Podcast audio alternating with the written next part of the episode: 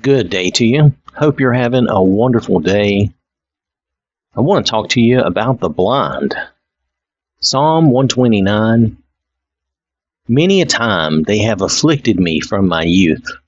Let Israel now say, Many a time they have afflicted me from my youth. Yet they have not prevailed against me. The plowers plowed on my back, they made their furrows long.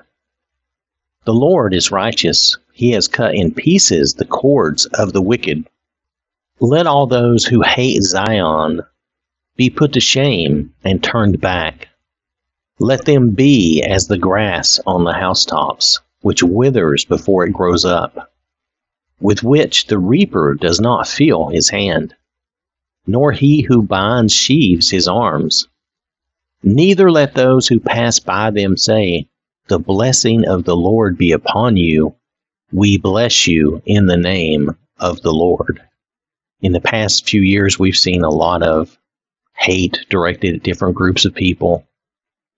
Some of it is even partly spurred on by some of our leaders, which is to their shame. We need to remember that anyone who speaks in hate towards others, that's not someone to heed, to pay special attention to, to credit as being worthy to listen to. Their message is not worthy or honorable, regardless of their claims.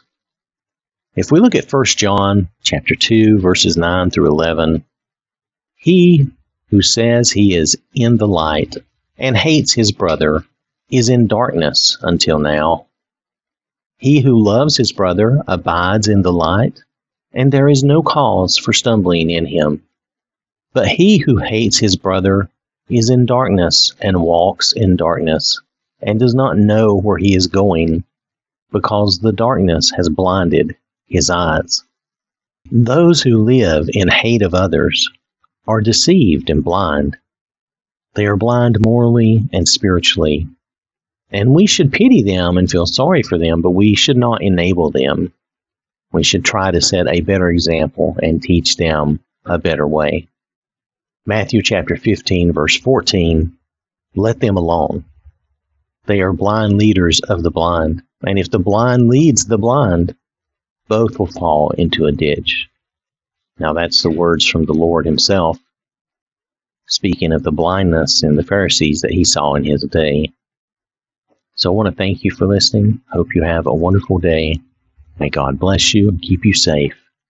And remember, God loves you.